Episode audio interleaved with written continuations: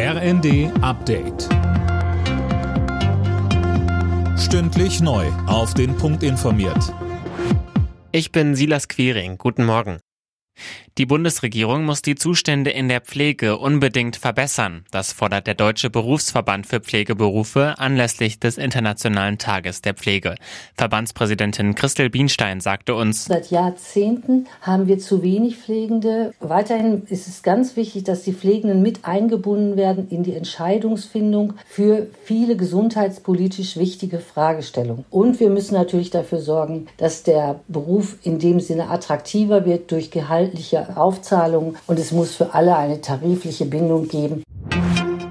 Der Corona-Krisenstab im Kanzleramt wird aufgelöst. Von Regierungsseite hieß es, man sei jetzt in einer ganz anderen Situation als im vergangenen Herbst, was Infektionen und Impfungen angeht. Der Krisenstab war erst im vergangenen November einberufen worden.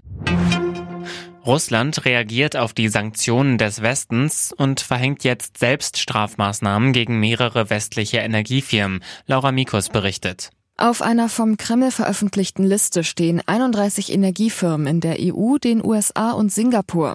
Darunter auch eine ganze Reihe von Unternehmen von Gazprom Germania.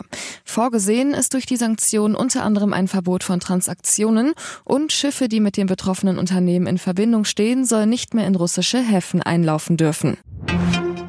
In Italien steigt heute das zweite Halbfinale im Eurovision Song Contest. Dort können sich zehn weitere Länder für den ESC am Samstag in Turin qualifizieren. Mit dabei ist heute auch einer der großen Favoriten in diesem Jahr, und zwar Schweden. Alle Nachrichten auf rnd.de